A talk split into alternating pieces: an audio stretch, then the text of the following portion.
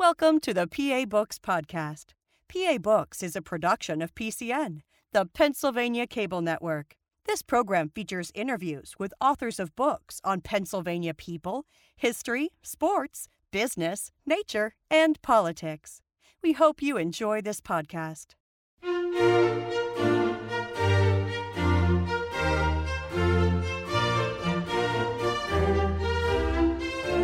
This week on PA Books Founder Series, Jane Calvert on the letters from a farmer in Pennsylvania. Welcome to the PA Books Founder Series. I'm Phil Beckman. In 1767, a series of essays were published in the Pennsylvania Chronicle and Universal Advertiser that are known as the Letters from a Farmer in Pennsylvania. They were written by John Dickinson in response to the British Parliament's Declaratory Act and the Townshend Acts. Joining us to talk about Dickinson's letters is Jane Calvert.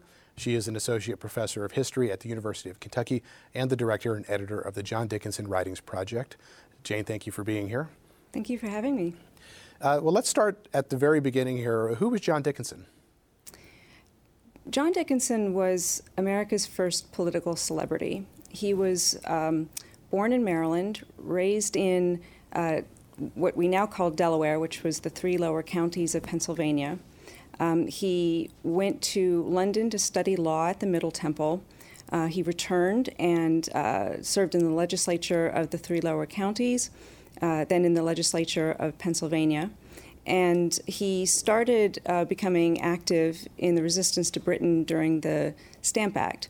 Uh, he started writing at that time, and uh, whereas the other writers at the time were elite. Um, elite men writing to other elite men, he took a different approach. Uh, and, and, rather than presenting uh, a theoretical uh, discussion about uh, why the taxes were uh, wrong, he decided to give Americans uh, something like a how to guide to resist. And so after the Stamp Act was repealed and then the Declaratory Act was passed, uh, the Parliament more or less you know, gave with one hand and took away with the other. Uh, and the Declaratory Act declared that uh, Parliament could legislate for the colonies in all cases whatsoever. And they didn't do anything immediately, but then the next year, they passed the Townshend Duties, the Townshend Acts. And nobody, nobody seemed to respond. Nobody seemed to be um, at all uh, uh, alarmed by these. And so Dickinson, uh, a highly trained lawyer who understood uh, how important precedent was, he kind of looked around and and thought somebody should do something. And uh, so he stepped forward and wrote this series of 12 letters, which, as you noted at the beginning, uh, were then published in the, the Pennsylvania newspapers and then published in most of the newspapers around the colonies, around the Atlantic world, uh, in in England, in Ireland, in uh, in France, uh, and uh, he became uh, the first transatlantic celebrity. And so other the, there, there were a couple other of our you know sort of leading founders who were known at the time. Benjamin Franklin, of course, was famous for his scientific um, experiments. And uh, George Washington had been known from uh, uh, earlier from his uh, journal about um, uh, the French and Indian War. Uh, but but Dickinson just really sort of launched into into stardom and and became more or less a household name uh, as soon as his um, uh, his identity was known and uh, so there were you know images of him and statues and tributes and toasts and and uh, just all manner of um, of recognition. And uh, so from from that point on until about um, 1775, after the uh, battles of Lexington and Concord, he was really seen as the spokesman for the American cause and uh, and everybody, you know, well, not everybody, but you know, that's an exaggeration. But but people look to him for advice about how to resist the British, and. Uh, and, and he, he, he, he went on and, and provided this leadership for as long as his country would allow it. Was he, in, in the years before he wrote these letters, was he uh, associated with a particular political faction? Um, n- no. Um, so th- this is where the his- the history gets a little bit uh, confused. Uh, uh, so he he was. Um, claimed by factions. Um, so the, the Pennsylvania uh, uh, the Pennsylvania political situation at the time was ex- extraordinarily complicated, and um, there, there were there were political factions. There was the Quaker Party. And there was the Proprietary Party and, and, and some lesser factions. And where we see this really come to the fore was that the, the so-called Quaker Party uh, they got it in, in their heads that they would like to abolish the charter of Pennsylvania uh, from 1701, and this was the charter that gave Quakers all of their unique liberties, and uh, so so the and, and of course the proprietary faction uh, that the that was the faction the the, um, the faction supporting uh, the Penn family. Of course, they didn't want the charter abolished because if Pennsylvania were placed under control of the crown, that would mean that the Penn family would lose lose their lose their proprietorship. So at this point, Dickinson was greatly alarmed because he did not want the Constitution abolished. He thought it was an extremely dangerous move, and he warned that Quakers would, would lose their religious liberty and, and the other rights that allowed them to, um, to practice law and, and, and politics in Pennsylvania, including you know, voting and holding office and serving on juries, and more or less any kind of civic uh, activity that required uh, you know, an oath or, to, or a religious test. So uh, he stood on the side of the charter, um, but. Um, but you know, as factions will do, um, they kind of lined up behind him, and, and so historians kind of saw that as Dickinson taking the proprietary side or or the Presbyterian side um, against the Quakers. But it, it wasn't that simple, and really Dickinson's main aim throughout the whole contest was to preserve uh, to preserve the charter. Well, let's talk a little bit more about the Stamp Act, since so many of the Declaratory Act and the others can follow out of that. What, what was what was the Stamp Act? What was it intended to do? So, um, after the end of the French and Indian War, um, Britain was in debt and uh, was uh, looking to have the colonists. Um, bear more weight uh, of the expenses of the war. And so it ended in 1763 and shortly after that, they, they started passing uh, revenue acts, and this was a new. Um, a new kind of um, legislation for Parliament. So, for decades before this, Americans had been under what Edmund Burke called a sort of a, an informal policy of salutary neglect. So basically, Britain more or less left America alone to do what uh, you know Americans wanted to do, and Americans kind of quietly evaded any any navigation acts to control the, the, the trade. And and Britain, it was it was okay, it worked for everybody. But then once Britain started cracking down and and and seeking revenue, uh, and started passing um, passing these laws. So the Stamp Act was uh, it, it, it, decreed that. Um, any paper used in the colonies for really any purpose had to had to receive a royal stamp, kind of an embossed stamp and otherwise the proceedings that you know uh, wouldn't be valid. So this went from everything from playing cards to legal documents to newspapers, and it would uh, greatly interfere with the business of of the colonies, and it would be very expensive. And, and most importantly, um, its purpose was not to regulate trade, which all Americans uh, agreed was uh, not just um, acceptable but de- desirable. This was to raise a revenue. And so there were um, great deal of protests up and down uh, the, the, the, the, coast. And um, and, and, some of them were violent, uh, but there was uh, there was the Stamp Act Congress that met in New York, and Dickinson was a delegate there, and uh, and and this was uh, the first you know, kind of a, quasi national body um, of Americans. And Dickinson more or less served as the draftsman for that Congress. He wrote the documents that it produced, um, uh, declaring their rights and their objection to to the Stamp Act. And then, as soon as he got, um, as soon as he went home, he started publishing pamphlets that uh, basically served to instruct the colonists on how to resist properly.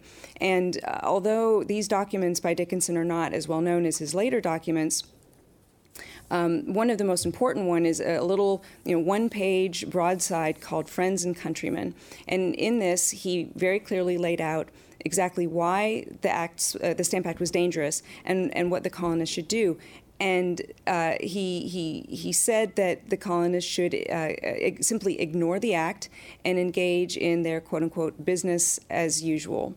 And this is the first, um, the first statement of um, uh, encouraging people to practice uh, what's what we now call civil disobedience. This was um, uh, this was a, a, mode of resistance that Quakers had uh, had pioneered back in the 17th century to secure their religious liberty. And Dickinson was uh, raised by Quakers in a Quaker family, and uh, he later married into one of the most powerful Quaker families in in Pennsylvania.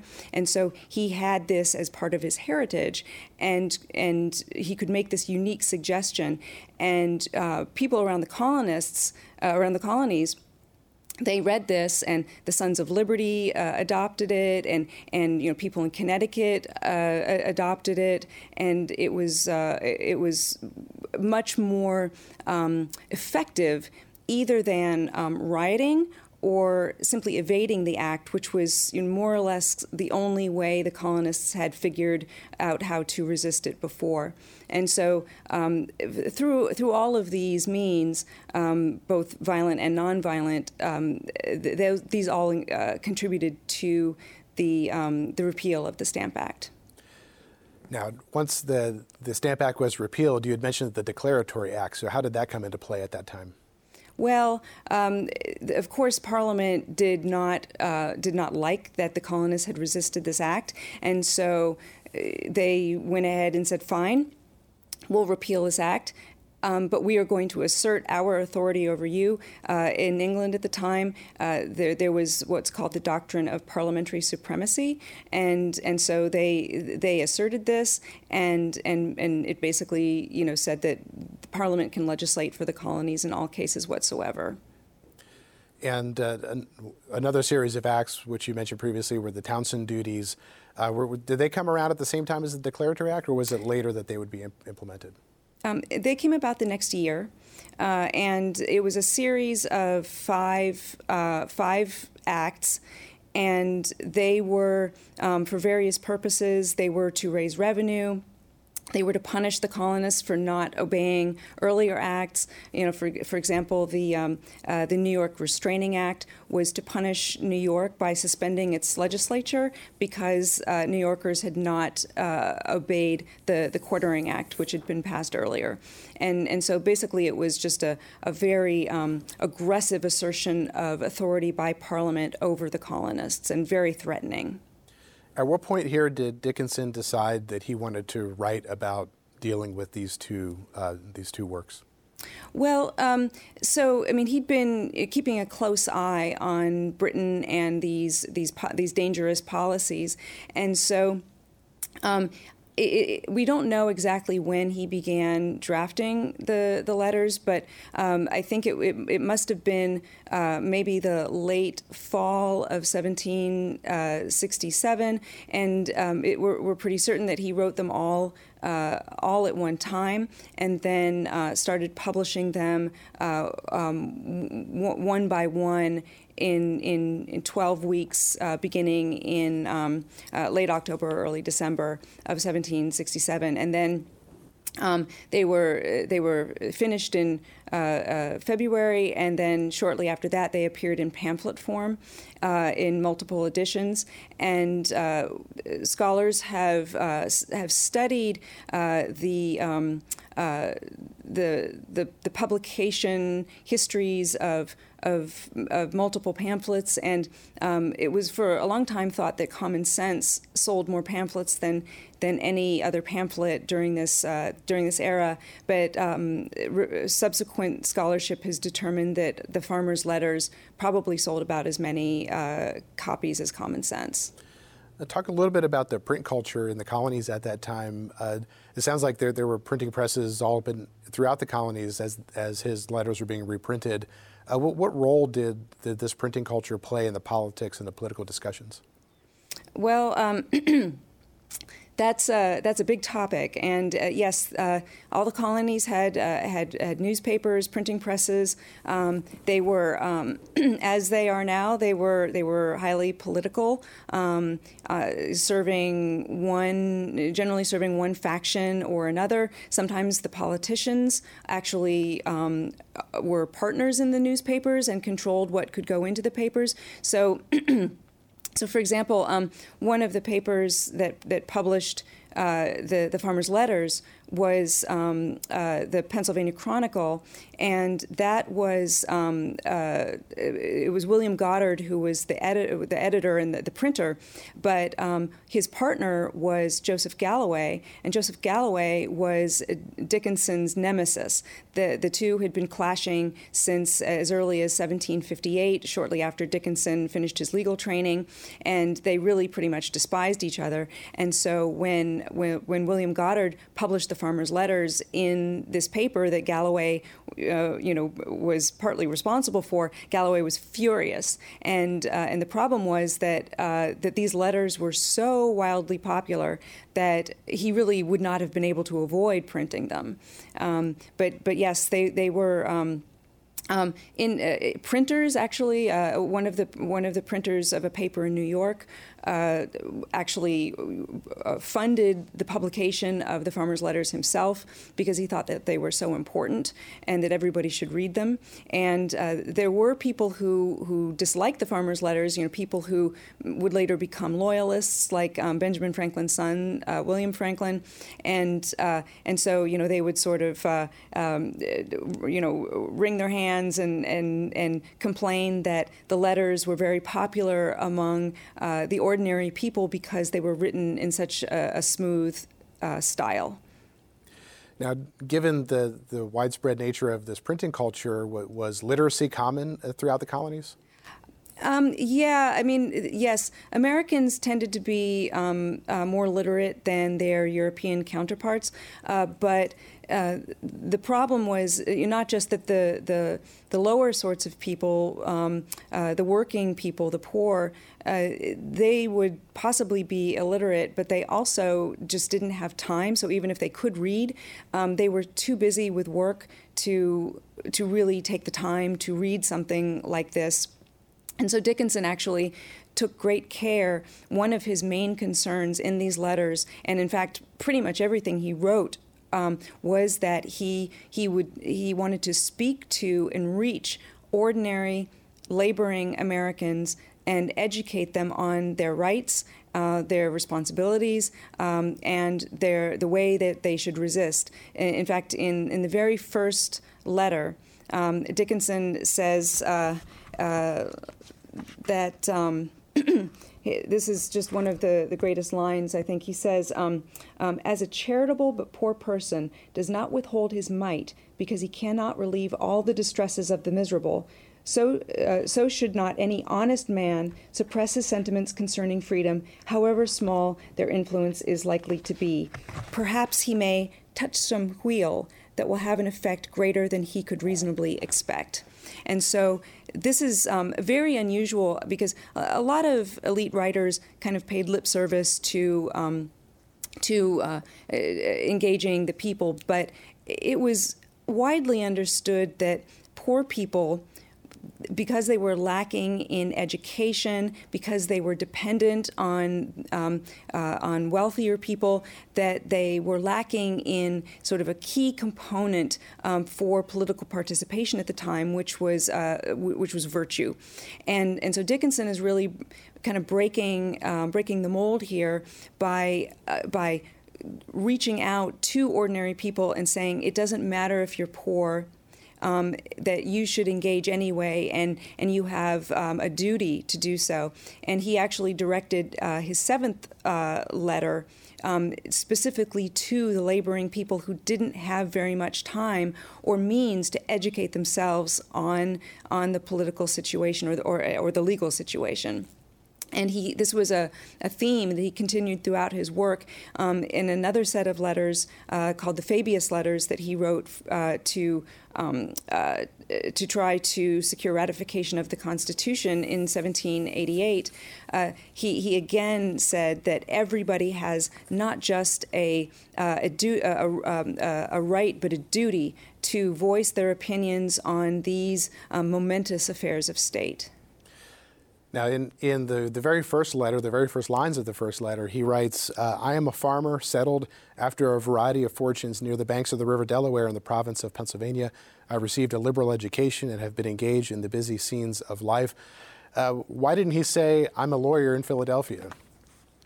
Um, well, um, very much like today, uh, a lot of people didn't like lawyers. Uh, they were often seen as uh, you know charlatans, uh, shady, sketchy people just sort of out for their own interests. Uh, and although Dickinson was exactly the opposite of that kind of lawyer, he was highly principled. Um, he, a lawyer uh, w- that was not going to grab people's attention. He wanted a persona that would be both respected and trusted by both the elites and the common people. And so the farmer has um, sort of layered implications. So um, it, it would evoke, uh, certainly among um, uh, most uh, elite Americans, sort of the ideal of the of the independent Roman citizen, you know, working his land and and and defending his land, and that he would be independent because he owned this land, and and and he would be honest and virtuous because he worked this land.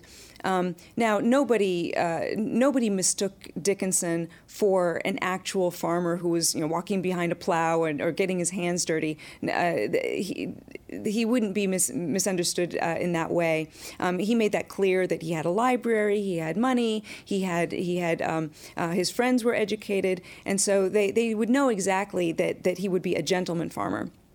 But uh, the the Roman um, sort of the, the allusions to to to the uh, to ancient Rome that was just actually one inspiration. Um, there was also sort of a Quaker angle on this, and um, uh, he could look to um, his father who had uh, who had his his plantation um, on the banks of the Delaware. Uh, he he he uh, aspired to have his own country seat. Um, the woman he eventually married, Mary Norris, uh, the, the daughter of Isaac Norris, who was the most powerful Quaker in the colony as Speaker of the Assembly. He had a, a very uh, genteel estate uh, also uh, on the banks of the Delaware, and uh, and so there was this um, this ideal of this Quaker ideal of um, retreating from the bustle of the world, um, going inward, and um, uh, communing with nature, finding God, and then listening to what God tells you through your conscience, and then going back into the world to do good. And so he had these two um, these two things in mind, both the Roman ideal and the Quaker ideal. Now, in the first letter, he, he writes about the, the New York legislature being suspended. Uh, what happened there? Well, um, so when uh, uh, after the Quartering Act, which um, it, it's a misnomer that the um, the any the quarter there were several quartering acts and and it was a misnomer that uh, the British were quartering soldiers in people's homes. That that didn't happen.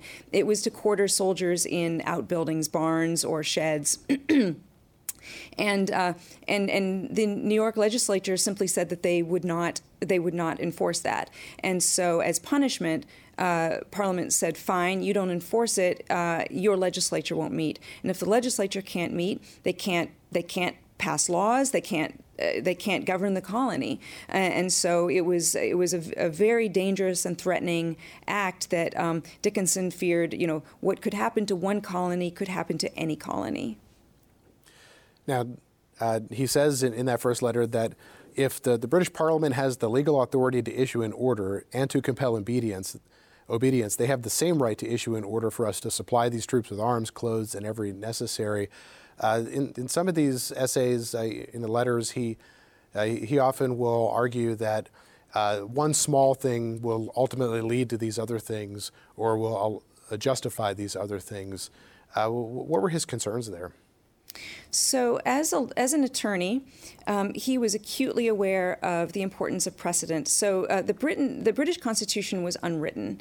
Um, it, it was a sort of an amalgam of uh, uh, common law, um, practice, um, uh, statute law, a few written documents such as the Magna Carta and uh, the the 1689 Bill of Rights.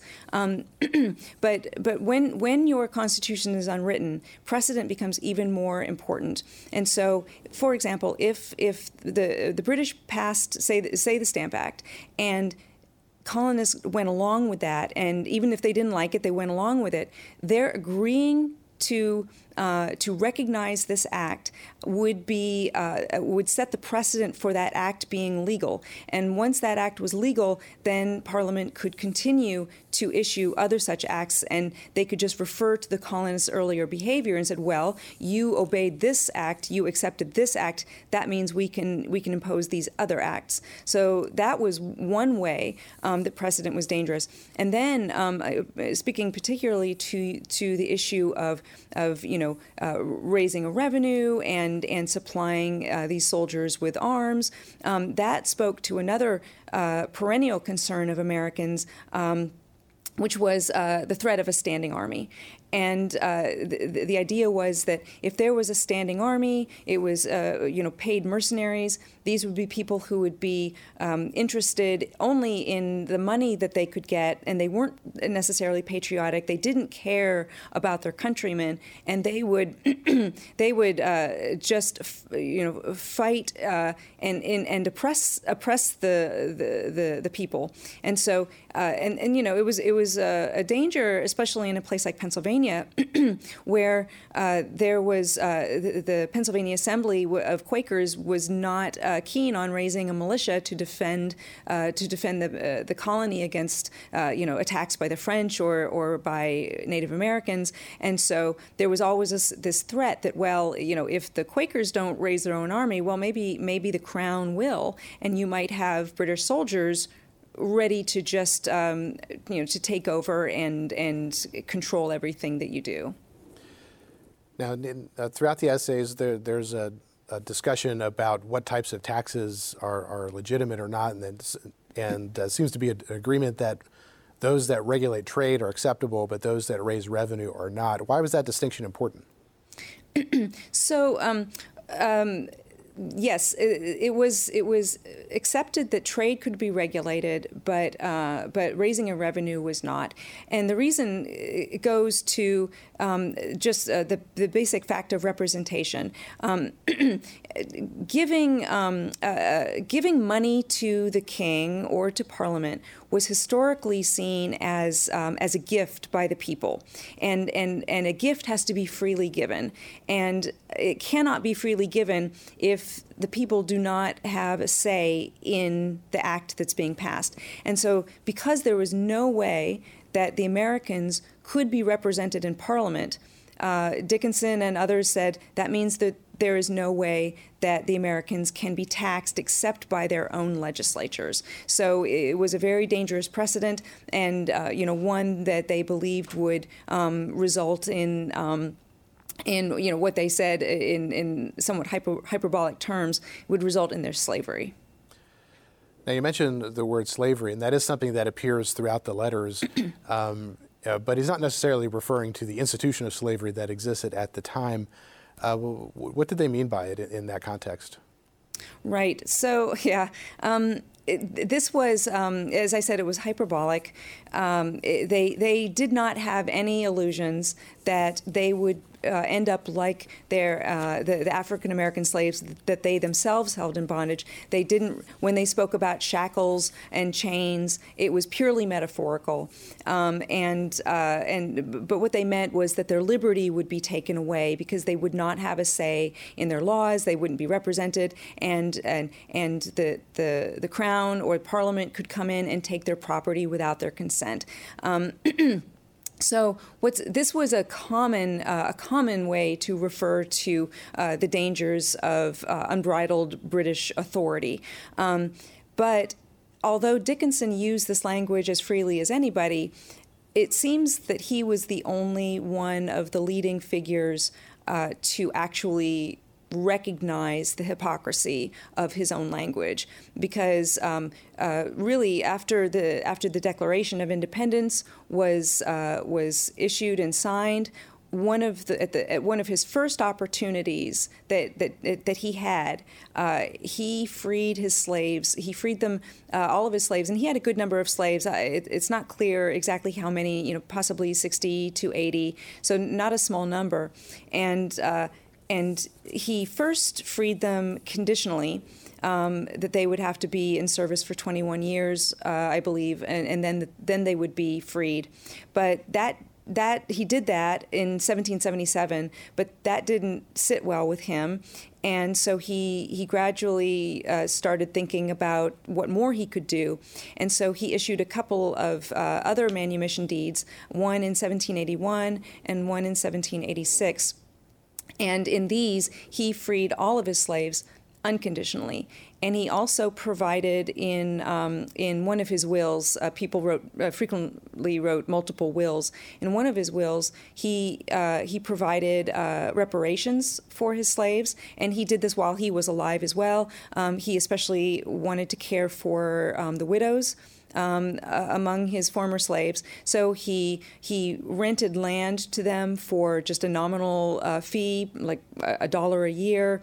Um, he would provide them with foodstuffs, with with a cloth for clothing, um, and uh, sometimes uh, uh, he actually provided them money and and he also uh, set aside um, some land and, and possibly some funds in Delaware, uh, specific, specifically for um, a school to educate uh, black people in uh, you know reading, writing, religion, that sort of thing. And so uh, he, whereas today, you know, we, we look at we look at this and say, well, you know, it's it's it's it's not quite enough. But it was far more than any of the, the leading founders uh, at the time. Um, you, you, know, none of them none of them you know freed their slaves uh, and and paid reparations. Um, at the most, uh, I think Benjamin Franklin had uh, one or two slaves who he eventually freed before his death, uh, but he took a while doing it. Um, Washington freed his, uh, the, his his slaves, the ones he owned in his will, um, but uh, um, it, none of the others uh, went this far. And Dickinson also wrote um, abolition legislation for, for Delaware, and he spoke against slavery in uh, in the Constitutional Convention, and uh, got some provisions added to the Constitution to end the slave trade and to not uh, not use language that would suggest that slavery was uh, actually um, a, a, legal thing, uh, an accepted uh, legal institution. Um, we always wish that. Um, that uh, that people that someone like Dickinson would have done more, but but uh, he he went farther than anybody else, uh, any other leader of the era. Did he write about his changing views on slavery? Um, yeah, uh, well, um, uh, not not a whole lot. Um, there is uh, a note on his first manumission deed uh, written by his daughter, and, and she said that uh, well, you know, he did actually he did he did write a couple of things, but the, his daughter noted that uh, after this that first manumission deed, you know, he he just he he he basically couldn't live with himself and and thought, you know, when he when he dies and he's he's standing at heaven's gate, you know, he he just wouldn't be able to um, to um, to meet the recording angel uh, uh, with a clear conscience unless he did this. Um, and and he did uh, write on occasion about um, uh, you know speaking to, for example, the Delaware legislature, uh, you know, pleading with them to um, not separate families and to and to treat their slaves at least kindly, if not free them. Uh, he, he, he was concerned about uh, about the slaves themselves, but he was also concerned about slavery as an institution, as something that could fundamentally threaten um, the American experiment. Uh, that that slavery was always going to be a danger from within, and it needed to be eradicated um, if we were to survive as a unified uh, unified polity. Now, I, I want to go back to the, the letters. In, in, in the third letter, uh, he begins by acknowledging that people are commenting on his first two letters. So, uh, as these were being published, was he updating uh, his his argument, or uh, just it, it, looked like he was interacting with people uh, as time was unfolding? Yeah, it's it's a little bit difficult to tell. Uh, we do not have the drafts of these letters. We have drafts of many other of the publications that Dickinson wrote, but unfortunately not of these. I I think that they were at his um, his house in Delaware uh, when um, some uh, Tories raided it uh, during during the war, and uh, they allegedly took his papers and scattered them in the streets of New York. And uh, that may be where the drafts of the farmers' letters ended up. there are no printer's copies that remain, and um, so we don't exactly know. Um, but it's pretty certain that he wrote wrote these in advance, and uh, and, and then published them. And uh, but I think it, it's also possible that he he could have. Um, you know, adjusted them as as he as he went along, uh, because he he knew his audiences pretty well, and he would know that they would be questioning at this point. You know, in the third letter, why why is he writing these letters? What what's the purpose behind them? So he wanted to address that specifically and say, you know, in, this case, the purpose of these letters is to, um, you know, defend our rights firmly but peaceably, respecting the British Constitution and and uh, and not doing anything that is um, uh, that's going to uh, possibly lead to bloodshed or or any kind of rift with the mother country. Now, also in, in the third letter, he, he presents a, a series of steps for redressing grievances where he says the government can sometimes do things that are wrong, but that doesn't dissolve the obligation between governors and the governed. That is the duty of the governor to rectify the situation by presenting their grievances. And he says if, if their applications are disregarded, then that kind of opposition becomes justifiable, which can't be made without breaking the law or disturbing the public peace. Harsh methods cannot be proper until milder, milder ones have failed. Uh, and then at the very end of that, he, he mentions that the history, the English history affords frequent examples to resistance by force if the uh, grievances haven't been addressed. He seems to kind of work his way step by step up to this resistance by force. Right. Uh, there, there's um, there's a continuum, and this was not a new idea. Um, th- there were, um, d- depending on what sort of political persuasion you were, whether you identified as a Whig or a Tory, um, you all started at the same place. Every every British subject would start with um, uh, the most mild form, and that would be, they said, you know, you know, praying and petitioning for relief. So you would, you know, present your grievances. You would, you know, pray. You would, you know, pray uh, to to um, uh, to God, but also, you know, uh, you a, a, prayer is a request uh, to the King uh, to to intercede and to relieve you of your suffering. And so that's that was a starting point for everybody. Um, the, the, if, but if you were a Tory, that was your starting point and your ending point. That's as far as you really were, were allowed to go. Um, and uh, uh, unless you, you know, you would include this sort of, you know, uh, just sort of passive obedience, you just kind of go limp and and and not really, uh, not really uh, obey or not really disobey. then, um, if you were a Whig, there really wasn't much um, much in between. You you pretty much went from praying and petitioning, and then if that didn't work, Eh, your next your next step was rioting. Um, so you went, you know, from from writing to rioting uh, to violence, and and then from there, um, if you're following John Locke, you went uh, to revolution, uh, and so there was this idea that there was a contract between uh, uh, the governed and the and and the government, and that if the the the contract was broken by by the king or or the government, that you had the right to overthrow that that that tyrannical government and replace it with one that would protect you.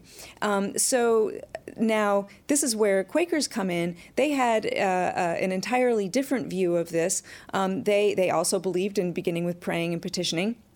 Um, but they did not believe in revolution. Um, yet they were also not uh, people who believed in passivity. Quakers were pacifists, but they were not passive. And so they, that's when they. Uh, but and, uh, and I should note that they were also one of the most, if the not the most persecuted groups in uh, in 17th century England. They were brutalized uh, far beyond any other group uh, with you know, gruesome punishments and beatings and imprisonment. And their um, their reaction to this this was uh, to to formulate this theory and practice of civil disobedience, where uh, you um, preserve the Constitution, you show respect for the Constitution um, by breaking the laws that are unconstitutional, and then after you've broken those laws, you you quietly, peacefully, and with love in your heart accept the the punishment for breaking those laws. And the way this works is that it brings um, publicity. It makes you a martyr, and you know martyrs get attention, they get publicity, and they get they get uh, people who who who become sort of you know converts to their cause. And so um, uh, so this was uh, this was a way to more or less change the Constitution from the bottom up by convincing people um, that your cause is the righteous one and and and it doesn't put the actual you know unity of the polity in jeopardy. And uh, so uh, you know the Quakers did this first. Dickinson came along and popularized this, and uh, and then we see it crop up um, over the course of American history um, until uh, the most definitive, uh, clearest statement of this Quaker disobedience, civil disobedience, uh, comes in Martin Luther King's letter from a Birmingham jail. And he wrote this at the urging of Quakers and then Quakers were the first. Uh, they published the first fifty thousand copies of uh, of the le- letter from a Birmingham jail, and and now civil disobedience is seen as as an acceptable form of of protest. But uh, for many, uh, for for a couple of centuries, I would say three centuries, it, it, or almost three centuries, it was considered to be um, uh, seditious and uh, treasonous, and you know people had a hard time kind of wrapping their brains around it. Uh, but Dickinson, uh, he he came out and he and uh, and he he advocated this form of of, uh, of protest. And, and to be clear, uh, civil disobedience, it, it, does no violence to persons or property, um, and it's also done publicly. And so um, a lot of people want to say that uh, the, the Boston Tea Party was an act of civil disobedience, but it, it actually wasn't. it, it, it destroyed property, it was done in the dark of night, it was done with people in disguise, and nobody, nobody accepted any punishment for it. Um, so uh, but but Dickinson, uh, you know, he put forth uh, these ideas uh, that he then reiterated in, in the farmers' letters, and uh, and he kept advocating this um, all all uh, all throughout the contest. So he wrote these essays in the form of letters, and each has a salutation. And uh, was that an accepted literary form for public discussion at the time? Yes, uh, yes, it was, uh, um, and there, there, was a you know a long tradition uh, of this, and uh, I, I, have some evidence that uh, he he might have been inspired by uh, Jonathan Swift, who wrote a series of letters called the Drapier's Letters, and these were um, written to alert Irishmen, you know, people of Ireland, to to an issue um, where the British were trying to oppress them by, I believe it was changing the value of coinage and so he wrote these letters, and and it it it. it it allowed I, the Irish to resist um, uh, this British encroachment on their liberties. And then there were there were other, um, you know, uh, there were uh, Cato's letters, uh, or they're probably the most famous. Um, but yes, it was uh, it was an acceptable uh, and and and uh, effective literary genre. Now, in the last letter, letter number 12, he talks about virtue, and he says he talks about the decay of virtue. A people is traveling fast to destruction when individuals consider their interest as distinct from those of the public. What, what did virtue mean to the, the colonists at that time? Right. So, um, virtue was uh, really a, a key term and a key idea. Um, virtue was everything.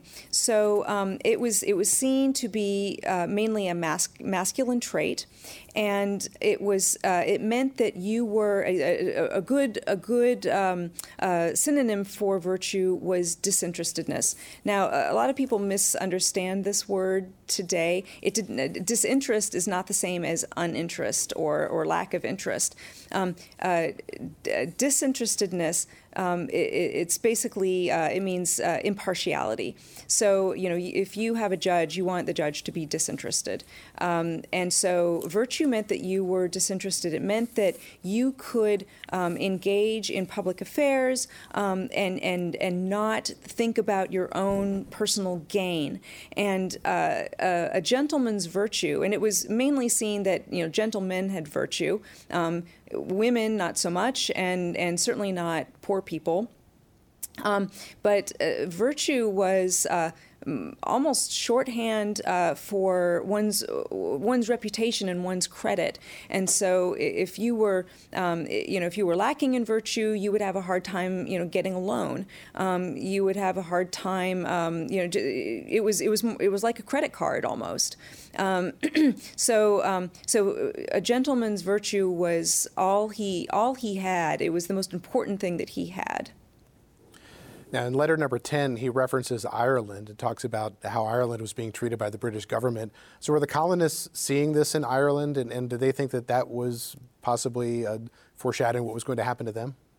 Um, to some degree, yes. I, I, think that that was really more um, the purview of the elite who, who had the, the privilege to be able to um, uh, to educate themselves on uh, on a situation that was f- pretty far removed from themselves, and so it was in a way sort of shorthand for Dickinson to uh, to suggest that yes, if if um, uh, if we don't resist now, th- this fate will also befall us. And so, you know, as a cautionary tale.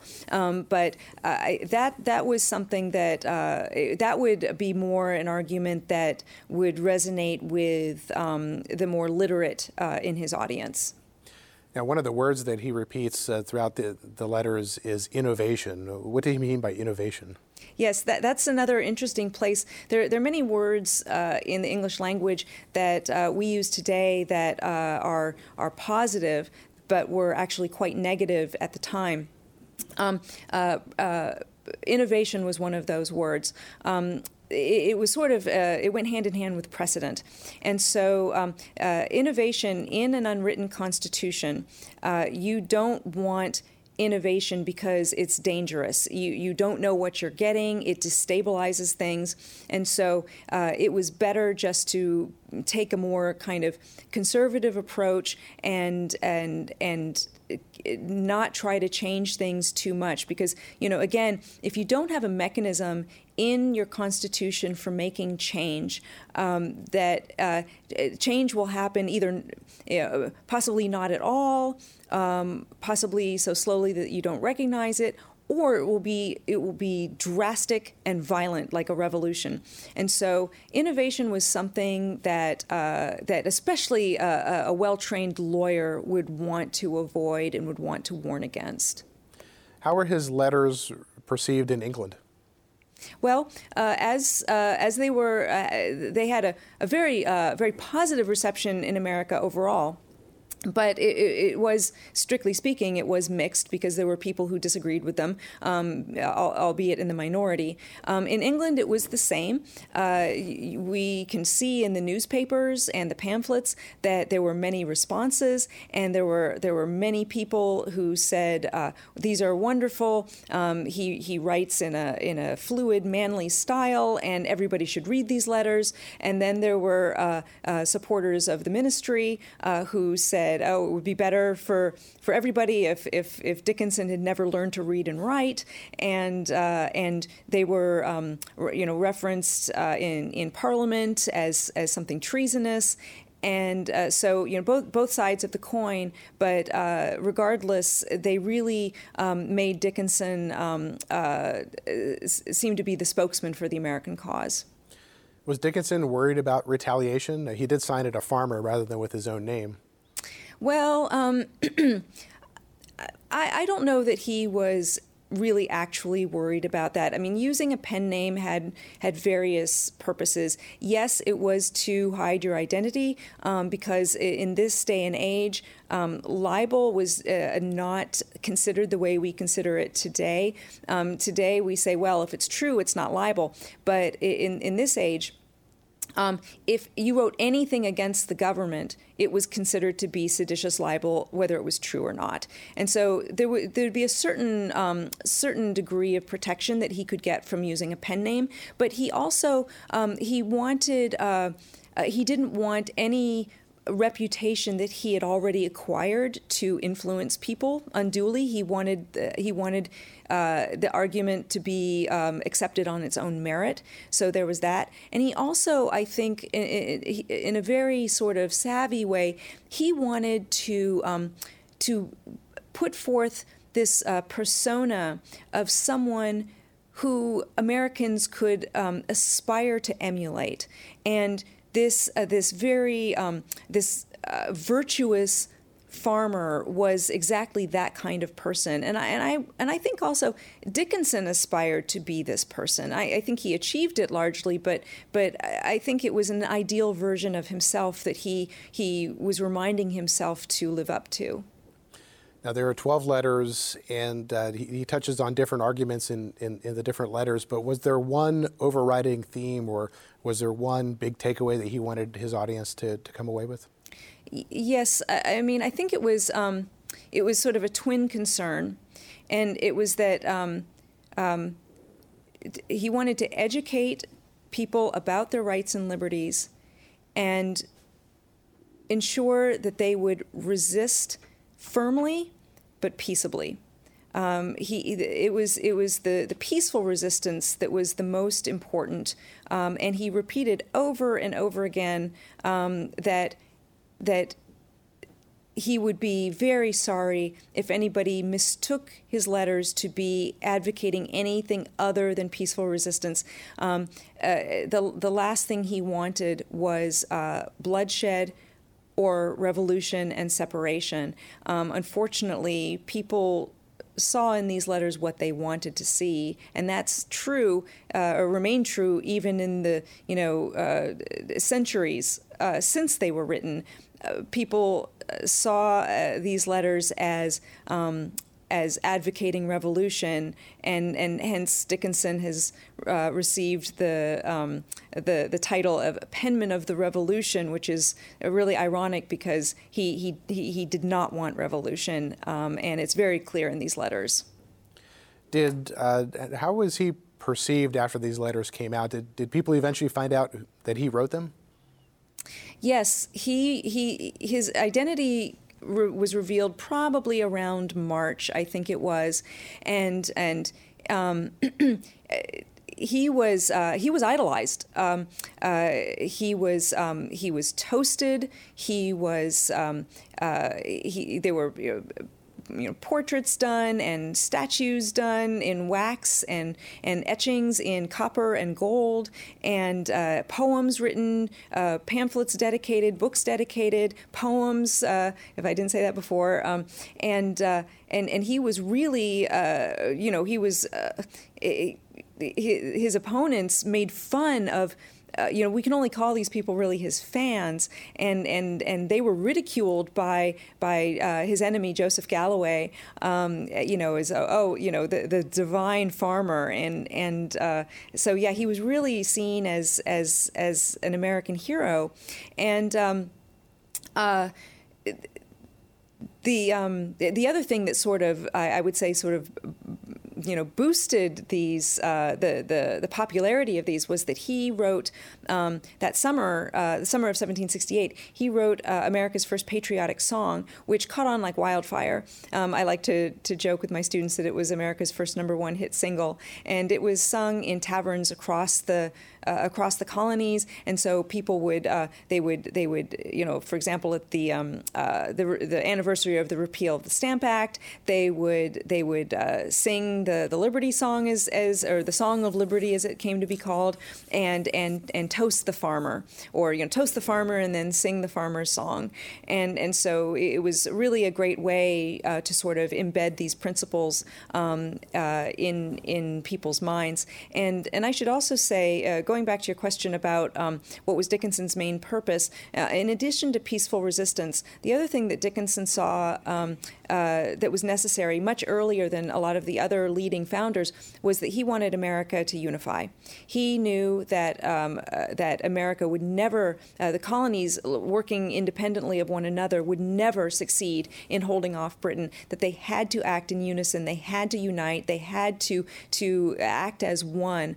And so, you know, before the farmers' letters, uh, you know, the, ca- the colonies were really just quite, uh, they were like separate countries. Um, some of them had different languages, they had different religions, they had different, uh, different, ty- you know, governments, and um, they they really were were not at all united, and uh, th- and that was a problem. Actually, you know, well, maybe it's still a problem, but um, but uh, he he um, he got the colonies united in a way they had never been before, and part of the one of the results of this was that he helped Americans see that they had a, a, distinct identity separate from being Britain, being British, and that yet yes they were they were before they were all connected through Britain, but now he wanted them to see that they were actually Americans connected by virtue of being Americans, and that they had uh, they had similar interests. And and so he added a line in his Liberty song,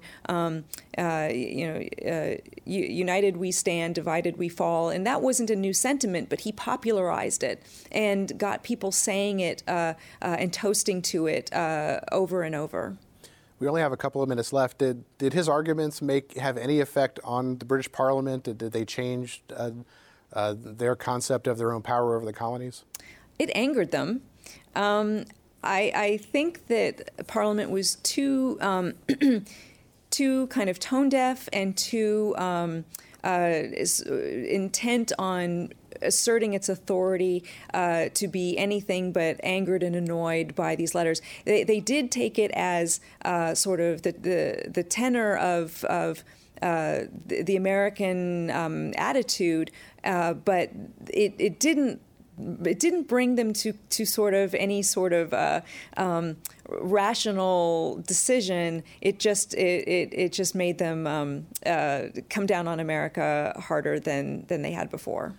Well, we've been speaking with Jane Calvert. She's an associate professor of history at the University of Kentucky and the director and editor of the John Dickinson Writings Project. Jane, thank you for joining me. Thank you. Enjoying this podcast? Visit PCNTV.com to find out how to support our mission. PCN is a 501c3 nonprofit television network. You've been listening to a podcast of PA Books, a production of PCN, the Pennsylvania Cable Network. Full episodes of PA Books, as well as other PCN programs, are available to stream with the PCN app. Visit PCNTV.com or the App Store for details.